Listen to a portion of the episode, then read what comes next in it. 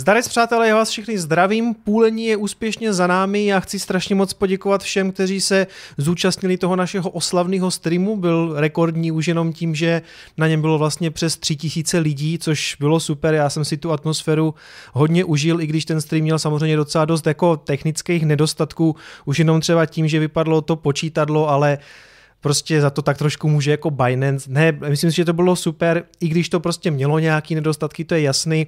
Já jsem se pak díval ze záznamu, že ta pasáž eh, s tou muzikou, že jsem tam toho pustil prostě moc, a, ale to nevadí, myslím si, že na té atmosféře to jako nic moc jako neskazilo. Já jsem se pak díval na, i na jiný streamy, kteří, který dělali jiní youtubeři a jako technicky to nebylo zas o tolik lepší, takže já jsem strašně moc rád, že jste přišli na ten můj stream, protože třeba Sunny Decree měl na streamu něco kolem pěti tisíc lidí a to je kanál, který je asi desetkrát větší, takže uh, já jsem fakt jako moc vděčný za to, že jste přišli na ten můj tři tisíce fanoušků live, byla fakt pecka, doufám, že tyhle ty rekordy budeme dál a dál posouvat. Já obecně si strašně moc cením té své komunity, těch svých fanoušků, dneska mi zase přišel dárek od jednoho z vás, prostě uh, mi psal fanoušek na Instagramu, že vidí, že jsem tam prostě pařím na Playstationu, takže mi prostě udělá custom ovladač, podívejte, hele, super. Eh, kdybyste někdo na něho chtěli kontakt, dělá takovéhle zakázkové věci, když tak mi písněte, já vás na něho odkážu. Přátelé, ještě si dovolím připomenout ty akce na hardwareové peněženky. Ta na Trezoru už měla skončit, ale na tom mým linku pořád ještě funguje, tak třeba bude fungovat ještě i vám. Trezor T a k němu One zdarma a potom eh, na Ledgeru je vlastně 50% sleva na Ledger Nano S, tím pádem on vás vyjde fakt jako za velice slušný peníze apeluju fakt na to, eh, jestli doteďka hardwareovou peněženku nemáte, je možná ten pravý čas si upořídit. Nemějte to na těch softwarových peněženkách, na telefonech, je to poměrně jako nebezpečný, nechcete o ty kryptoměny přijít, máte možnost je teďka koupit levněji, my jdeme na graf. Ale teď, než jsem začal, tak to zase vypumpovalo přes 9 tisíc, nějak extra bych se jako z toho neradoval, uvidíme, co to bude dělat dál. My jsme tady všichni oslavovali to, že to přelezlo přes tu velikánskou trendovku, e, nicméně pak to zase spadlo zpátky pod ní, takže ono, dokud se to nad ní nebude nějak dlouhodobě držet, tak to stejně mi nic neznamená. Já bych očekával teďka kolem toho půlení snad nějakou konsolidaci, případně přelezení přes tu trendovku zpátky. E, nicméně mám pocit, že teď momentálně se ten Bitcoin nemůže rozhodnout rozhodnout, jestli třeba ještě nebude padat někam tady zpátky. I to je samozřejmě možný. Můj pohled znáte, já jsem Permabull, dlouhodobě nám všechno hraje v podstatě teďka do karet, jestli teda nezačnou nějak jako výrazně padat akcie, na to se, k tomu se možná taky dneska ještě dostanem, ale jinak já jako netechnický analytik k tomu moc jako asi nemám co říct. Eh, jenom prostě zopakuju, myslím si, že se budeme teďka plácat někde, řekněme, eh, v oblasti 8 až 10 tisíc. Eh, žádný zázraky bych teďka neočekával. Uvidíme, co bude dál. Jdeme na zprávy. Cointelegraph měl taky livestream, který mi mimochodem potom YouTube smazal pro porušení nějakých podmínek. Teď si nejsem jistý, jestli se to už vyřešilo nebo ne.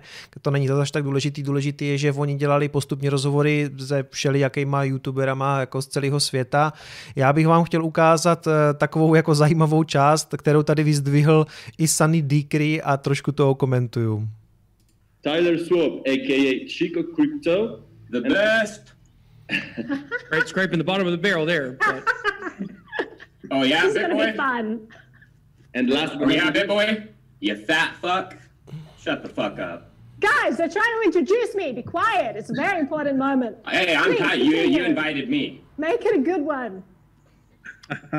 okay, and uh, last but not the least, producer and journalist Naomi Brockwell. Thanks for joining us, guys. How many in here show Bybit links to leverage trade to their subs to wreck them, and then say twenty thousand of Bitcoin? What about what? What, what about having... leveraging? What, what about shilling Prime XBT? Uh, yeah, what, what about shilling Prime XBT and then deleting it off your channel and then pretending like you never did it? What about that? I, I said I'm sorry about that. You, got, you guys are gonna have a big problem with him in this chat. I'm just telling you guys, you're gonna have a big problem trying to get anything done with Chico in this chat. You invited me. Hele, Chico je jako svůj, já si zřejmě na něm jako zruším odběr, protože on je jako hodně toxický. Já s ním jako maličko souhlasím v tom, že nemuseli by všichni jako šilovat svoje odkazy na ty leverage burzy, na ty takzvané pákové burzy, kde můžete obchodovat. Já to třeba jako nedělám, protože vás tam nechci posílat a vlastně nechci, abyste to obchodovali, takže v tomhle tom s ním jako trošku souhlasím. Nicméně dá se to říct jinak, dá se prostě na to upozorňovat jiným způsobem a ne jim prostě nadávat uh, tady tím jako nevybíravým způsobem. Hele, Ivan on Tech i Sunny D, když jsem tam nějaký ten trade udělají, tak ukážou, na kterých burzách to dělají. OK, já to netraduju, tak to ani prostě neukazuju a jenom prostě říkám, že uh, prostě Tyler z Chico Crypto je úplně zbyte, zbytečně jako toxický, nepříjemný, protivnej a on se třeba úplně jako zbytečně podle mě naváží třeba do Cardana, mohl by si vybrat jako spoustu jako jiných shitcoinů. Nemyslím si, že je úplně objektivní. Poslední dobou mě ty jeho videa nic moc nedávají, asi mu dám unsubscribe, protože a, není to, už to asi není, nebo no hele, není to prostě moje krevní skupina. Přátelé, opět super pohled těch tradičních investorů na investičním webu, takže link vám nechám v popisku, protože jim tady trošku vykradu to video, ale doufám, že se na mě nebudou zlobit, protože jim zároveň dělám trošku reklamu. Je tam opět ten analytik, u kterého jsem posledně nezmínil jeho jméno, jmenuje se Filip Kejla. Eh, hodně s ním opět souhlasím. Pojďme se podívat, co tam říká. Mimochodem pro nás zase zajímavá část, zase budou mluvit o kryptoměnách, Což je dobrý prostě vidět, že ten svět tradičních investic už se prostě poohlíží po Bitcoinu a jiných tady těch takzvaných digitálních aktivech. Tak eh, my jsme říkali, že ten květen by nemusel být pro akcie dobrý. Všechny ty čísla, ke kterým se potom dostaneme, nejsou dobré. Potvrzují nám to, že skutečně ten zásah koronavirem na ekonomiku reálnou má velmi výrazný dopad. Ale podívejte se tady na dlouhodobý trend. My jsme se dostali na úrovně, eh, které se blíží k třem tisícům. Kromě toho, že to je psychologický nějaký level, tak se tam střetávají dva průměry, je to 100 denní a 200 denní průměr. Je to zajímavé sledovat, protože různé průsečíky nám můžou něco naznačit. Nicméně teď jsme ve fázi, kdy tady mezi 9950 na S&P a 2800 oscilujeme. A teď je o to, jaká z těch stran vydrží, protože tady jsou možné dva scénáře, že skutečně se prorazíme na tu 3000 hodnotu a, a pak můžeme jít vejš, a nebo se to odrazí, tady se to zastaví a můžeme testovat 2800 a když 2800 level nepodrží, tak se můžeme podívat ní. Čili klasicky půjdeme buď nahoru, nebo půjdeme dolů, nebo budeme možná konsolidovat do strany na 2600 a pak už jsou na stole ty scénáře toho, toho testování těch low, co tady vidíme. Já k tomu chci říct ale jednu podstatnou věc, kterou my jsme si tady v podstatě jako našli, potvrdili, a to je tento graf. To je taková zajímavá korelace. Uh, tento graf je totiž ale pro mě, uh, jako, no ne, tento graf je pro mě něco, zděš, jako, co, mě, co mě děsí, jo? protože jenom pro vaši představu, to je balance sheet Fedu a to je v podstatě jinými slovy ukazuje tisknutí peněz v dnešní době.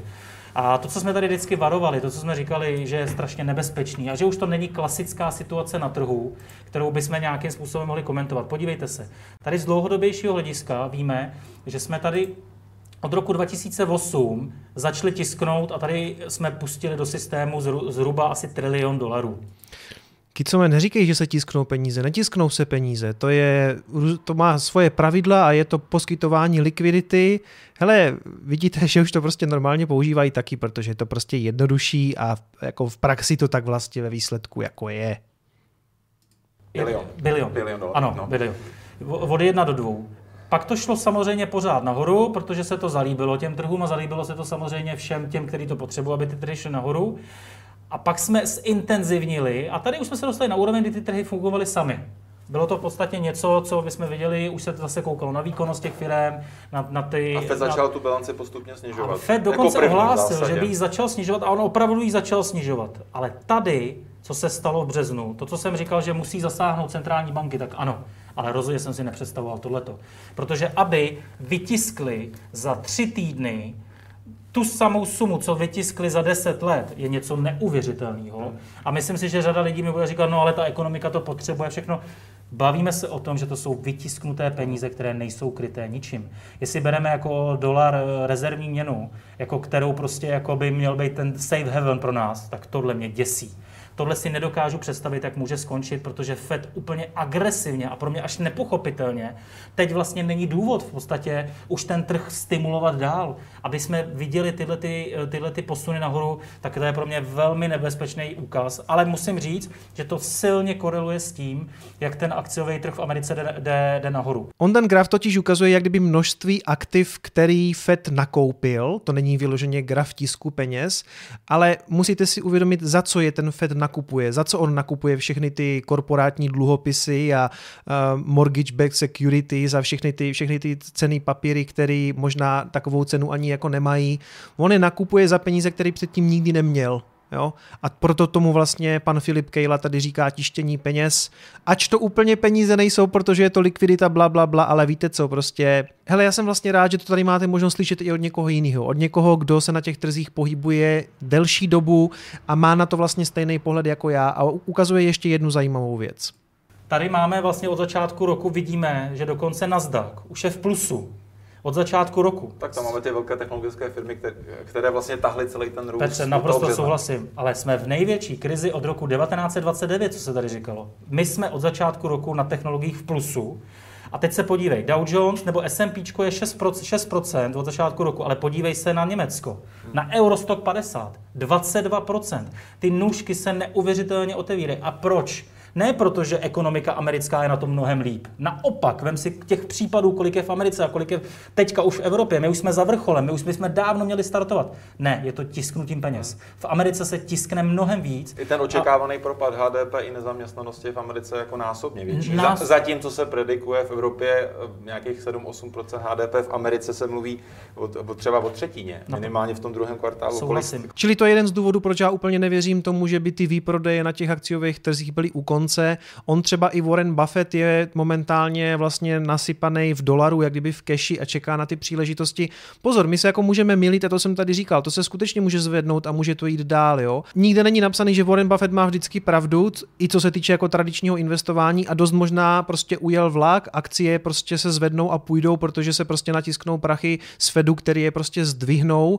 To je prostě možný. Já si akorát myslím, že až přijdou skutečně ty výsledky za druhý kvartál, a to jsem tady zmiňoval moc krát, že ještě nějaký výprodeje uvidíme. Mě akciový trh zajímá v podstatě jenom kvůli té Tesla, jestli třeba budu schopen si ji nakoupit zpátky, pokud ne, tak, tak prostě ne, mi to třeba uletí, třeba si já to nakoupím nějaký kryptoměny. Mimochodem, pojďme se podívat, co právě říkají na Bitcoin a kryptoměny tady ti, řekněme, tradiční investoři. A jestli do toho můžu vstoupit, no, uh, halving je jako zajímavá technická záležitost, ale spíše, proč se bavíme o kryptoměnách. Není to o Bitcoinu, je to o něčem. A já si myslím, že nikdo z nás, úplně kdo na to není specializovaný, v podstatě těm kryptoměnám ani tak moc nerozumím. Ví něco o blockchainu, ví o tom, že v podstatě řada těch měn se na trhu nějakým způsobem obchodují, že řada bur, že tam prostě je to spojený samozřejmě s černým obchodem. A já vždycky, vždycky jsem upozornil na to, že černý obchod vždycky byl první, protože se snažil v podstatě najít ty skulinky na tom trhu, jak může dělat něco efektivněji tak, aby nebyl zaměřený, aby nebyl nějakým způsobem lokalizovaný, aby dokázal využít těch skulink, který samozřejmě ty ostatní investoři teprve najdou. Bitcoin, nekoukejme se na něj jako na nějaký teoretický platidlo nebo něco takového. Koukejme se na to jako alternativu. Koukejme se na všechny kryptoměny jako alternativa. Já to každému říkám. Před 20 rokama jsme o internetu nikdo z nás neměli ani šajnu, co by to mohlo, jaký by to mohlo mít dopad, pozitivní nebo negativní. Teď si to samozřejmě bereme z té pohledu té globalizace, protože v dnešní době už mi to začíná připadat že jako šíleně, šílený a negativní, jako prostě s tím, co o nás opravdu jako všichni vědí a, a co se vlastně všechno na tom internetu děje. A nicméně ta kryptoměna, a když si bereme ten Bitcoin, protože je hlavní, přežil několik pádů, strašlivě investorů vám říká, že to je prostě nulová hodnota, že tam zatím není žádná valuace. Že tam nepřináší není, to žádný výnos. Nepřináší jako to zlato, výnos, no. jako, a je to podobně jako zlato. A je to jenom alternativa technologická, která nějakým způsobem do budoucna se o ní lidi a investoři začnou víc a víc zajímat, začnou hledat alternativy. A nemusí to být Bitcoin, může to být to Ethereum, může to být Ripple, může to být samozřejmě kdokoliv z těch prvních top deseti těch kryptoměn, které v podstatě můžou hrát nějakou roli. A já teďka opravdu... Hele, v podstatě zdravý, racionální pohled e, lidí z toho tradičního světa a je to něco, co já tady říkám taky dlouhodobě, že si prostě myslím, že ti lidi z toho tradičního světa se o to začnou zajímat a bude to pro ně, jako pořád to bude spekulativní věc, ale řeknou si, OK, teď se tisknou prostě prachy, tak já něco z akcí vezmu, dám to třeba do zlata, dám to třeba jako tady trochu do bitcoinu a už jedem, rozumíte? Jdeme dál. No a teď se ještě podíváme, jak CNN Prima nebo Prima CNN láká retailové investory k Bitcoinu. Mezi držiteli kryptoměn roste napětí. Virtuální platidlo Bitcoin totiž po čtyřech letech prochází dalším takzvaným halvingem, neboli půlením. No a co to v překladu znamená? Počet digitálních mincí je předem omezen, ty se pak do oběhu uvolňují postupně a... No, to my tady všechno víme, tak já to přeskočím. Vládní organizace a banky prakticky pořád tisknou nebo vytvářejí nové peníze. U Bitcoinu je to ovšem jinak tisknou peníze, už se to říká i v televizi, dívejte. V současné době bylo vytvořeno asi 18 milionů mincí a poslední bitcoin by měl být těžen kolem roku 2140. A s námi ve studiu už je šéf nejstaršího půlu na těžbu bitcoinu na světě, Jan Čapek. Dobré ráno. Dobré ráno. Navážeme na to, co jsme říkali. Uh, Honza Čapek, uh, oni jsou vlastně dva šéfové v Brains. Jeden byl i u mě na streamu, Pavel Moravec, a druhý šéf je Honza Čapek. V úvodu tedy půlení. Co to vlastně v praxi pro těžaře znamená? Tak eh, těžaři jsou významným eh, komponentou, významnou komponentou vlastně v celém bitcoinovém ekosystému a oni jsou ti, kteří jsou zodpovědní za schvalování transakcí. Za to jim náleží jistá odměna. Těžaři vlastně eh, vytváří takzvané bitcoinové bloky a v každém... To my zase všechno víme, takže já to zase přeskočím. Já si myslím, že do toho celého ještě vstupuje vlastně jako fakt, jak, v jaké situaci jako globální se nacházíme. Nechci to svádět na covid, ale vlastně vidíme, co dělají vlády celosvětově. Eh, máme tady poměrně velký tisk peněz, že jo, americká. co mi neříkej, že se tisknou peníze, ty to hrozně zjednodušuješ. Vláda vydala snad 2,5 bilionu dolarů v mincích, které prodala Fedu, aby Fed vlastně jí jako dodal peníze. A... a tohle se myslím úplně nestalo, k tomu vyražení těch platinových mincí nedošlo, nicméně oni si ty peníze jako pořídili jinak, takže ono je to v celku jedno, jestli nakonec ten, ten trilion coin udělali nebo ne. Uh tato, tato inflace těch běžných měn si myslím, že způsobuje určitý strach běžných jako lidí a středatelů, protože oni vlastně nemají pod kontrolou to svoje mění. Oni mají v bance nějaké peníze, které, které jim ty vlády vlastně jako znehodnocují touhletou nadměrnou inflací.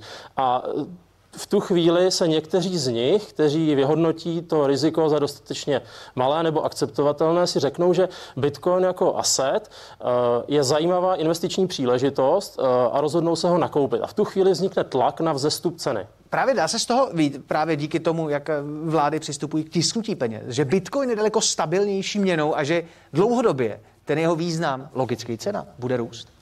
Eh, já osobně vnímám Bitcoin hlavně jako eh, určitý store of value, čili u, u, uložení hodnoty eh, vlády vlastně to co, to, co dělají, tak jako přímo motivují uh, zájem lidí o alternativní uh, možnosti ukládání peněz. Samozřejmě máme tady zlato. Problém zlata je, že je těžko přenositelné. Výhoda Bitcoinu, protože Bitcoinu se někdy říká digitální zlato, je ta, že vy ho v podstatě máte jako doma ve slamníku. Na rozdíl od peněz, tak je to velice blízko uh, tomu zlatu, kde vy máte pod kontrolou, pokud jste dostatečně edukovaný uživatel a nenecháváte své bitcoiny po, po různých burzách a jakoby peněženkách třetích stran, tak máte vlastně pod kontrolou svoje mění. A toto je podle mě eh, velice důležitý milník jako v historii lidstva, protože eh, vlastně s odstraněním zlatého standardu a toho, že lidi vlastně se pře překonvertovali na používání peněz, klasických peněz, tak vlastně nemají už pod kontrolou uh, svoje bohatství. A Bitcoin jim toto jako vrací. Tak vlastně nabízí to alternativu k tomu,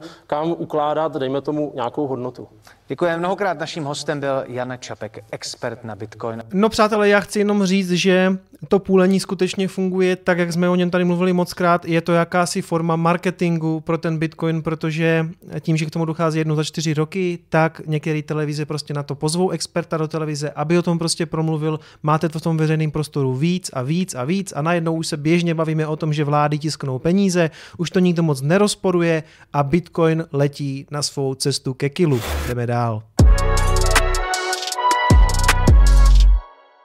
Hele, já jsem říkal na streamu, že poměrně velká zpráva minulý týden byla, že velký investor z toho tradičního Wall Streetovského světa, Paul Tudor Jones, eh, investuje do Bitcoinu. Eh, teď řekl, že vlastně, nebo potvrdil, že 1% eh, svého mění vlastně přesouvá do Bitcoinu, že je to skvělý hedge proti standardnímu systému, proti inflaci. Tady šéf BitMEXu Arthur Hayes říká, že další investoři budou v podstatě následovat tyhle ty kroky, že uvidíme víc, jak kdyby těch tradičních investorů z Wall Street Streetu, že zkusí investovat část prostě svých peněz do Bitcoinu, do kryptoměn. Ano, to tady taky vykládám dlouho, vypadá to, že se to začíná skutečně dít. A ještě jedna zajímavost k tomu, že vlastně e, i velký instituce typu JP Morgan, JP Morgan Chase je vlastně jedna z největších amerických bank, myslím, že patří do té velké čtyřky, kdy jejich šéf Jamie Dimon asi před dvěma lety říkal, že Bitcoin je hloupost, že nechápe lidi, co do toho strkají peníze, peníze, že je to kravina a teď se ukazuje, že u nich otvírají vlastně účty uh, Coinbase i Gemini. To znamená, že JP Morgan chce možná se trošku smočit v těch kryptoměnách takovým jako tradičnějším způsobem a to, že vlastně nabídne nějaký svoje služby těm velkým burzám, ale jak říkám, je to spíš potvrzení toho, že to ten Wall Street začíná brát opravdu, ale opravdu vážně.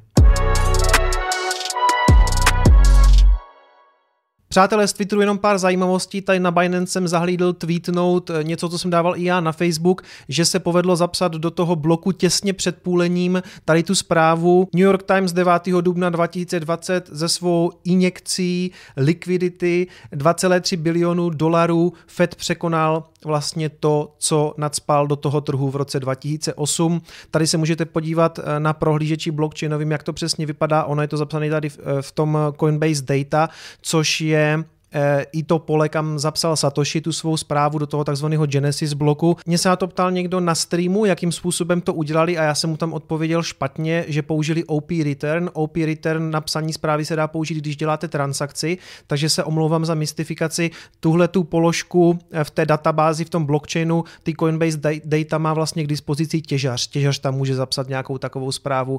Mimochodem, já myslím, že oni určitě chtěli to zapsat do toho půlicího bloku, to znamená, měli to tam natvrdo nastavený pro všechny jejich jak kdyby bloky. Povedlo se jim uzavřít ten blok těsně před půlením, bavím se teďka o F2 půlu, kterým, kterým se to jak kdyby povedlo. Ten vyloženě půlící blok, ten blok 630 tisíc potom schvaloval Endpool a nic moc zajímavého tam nedal, jenom tam napsal, že to jako vytěžil endpool, což je možná trošku škoda.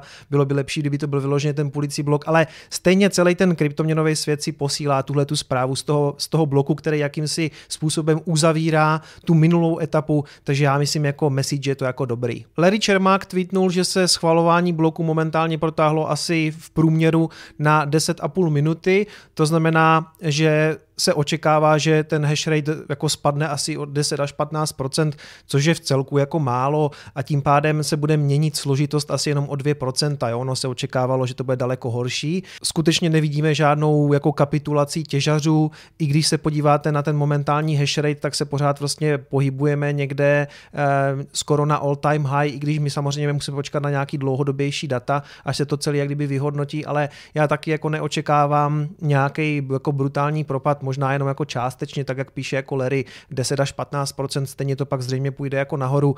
Ti těžaři s tím dlouhodobě počítali, eh, věděli, co se bude dít, takže já skutečně neočekávám žádnou spirálu smrti. Tesla jenom krátce, já už jsem zmiňoval na streamu, že Musk se rozhodl, že znovu otevře tu fabriku, i když to mají v podstatě zakázany od toho orgánu v Alameda County, toho, toho okresu, který prostě rozhodl, že se nic otvírat nebude. On jde trošku jako kdyby proti tomu chce otevřít. Mimochodem ho podpořil i prezident Trump na Twitteru s tím, že by to měli otevřít teď a že, by to, že to můžou udělat rychle a že to můžou udělat bezpečně. Nevím, nemám na to úplně jako názor, protože neznám přesně tu místní situaci, jestli je potřeba dělat pořád jako karanténu a lockdown. Eh, Musk hodně argumentuje tím, že oni už otevřeli v Šanghaji a vědí, jak udělat ty podmínky tak, aby to bylo všechno bezpečné. Naproti tomu máte prostě nějaký nařízení místní. Eh, nechci to jako kdyby úplně hodnotit. Čekal bych spíš, že na to akcie bude reagovat nějakým způsobem, že to jako kdyby pošle dolů, protože to samozřejmě jsou to jako kdyby nějaký problémy a on teďka na Twitteru zase jako docela dost divočí. Akcie jede nahoru, momentálně ještě předtím, než burza otevřela, tak jsme na 825 dolarů, takže já už vlastně jako vůbec ničemu nerozumím, co se týče jako akciových trhů. Nicméně myslím si, že to částečně prostě žene i to, že když se podíváte na Nasdaq, eh, tak Nasdaq jako celek skutečně jako valí nahoru a pro mě trošku jako nepochopitelně já pořád ještě čekám, že může přijít nějaký průser, ale stejně jako Warren Buffett, možná si to myslím špatně, možná se prostě fakt tady zdvihnem a jedem dál. Tím pádem prostě by ta Tesla prostě mohla klidně letět dál. Já pořád ještě sázím na to, že jak vyjdou prostě ty výsledky za druhý kvartál, tak ještě nějaký tak nějaký pád ještě uvidíme, moc se mi to jako nezdá. Přátelé, v pátek snad video technický, doufám, že ho stihnu, vy se zatím mějte krásně. Ciao.